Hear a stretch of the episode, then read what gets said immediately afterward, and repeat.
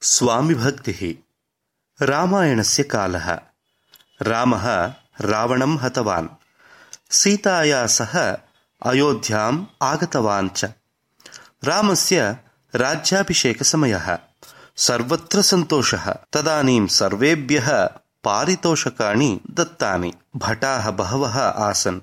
एकैकः अपि पारितोषकं प्राप्तवान् आञ्जनेयस्य पर्यायः आगतः। आञ्जनेयः रामसमीपम् आगतवान्।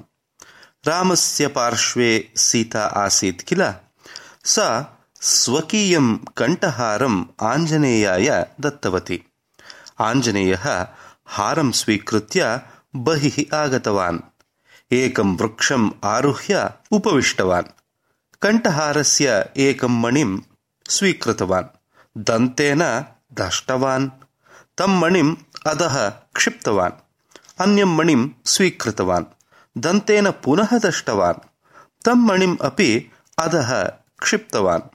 एवम् एकैकशः मणिम् अधः क्षिप्तवान् सः। तत्र एकः नागरिकः आगतः।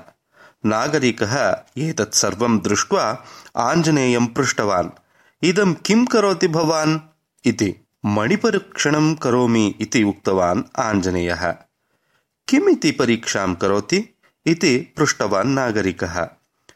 श्रीरामः मणिषु अस्ति वा इति परीक्षां करोमि इति उक्तवान् आञ्जनेयः।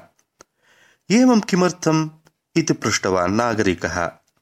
यत्र श्रीरामः नास्ति तेन मणिना मम किं प्रयोजनं सर्वे मणयः परीक्षिताः एकस्मिन्नपि मणौ श्रीरामः नास्ति।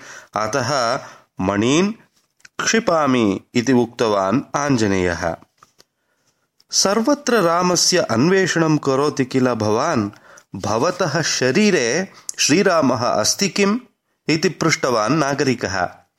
कुतः नास्ति? पश्यतु तावत् इति उक्त्वा आञ्जनेयः स्वस्य उरसः भेदनं कृतवान् आञ्जनेयस्य हृदये रामः सीतायाः सह हसन् अस्ति। तस्मिन् समये श्रीरामः आविर्भूतः। भवतः अभिमानेन तुष्टः अस्मि।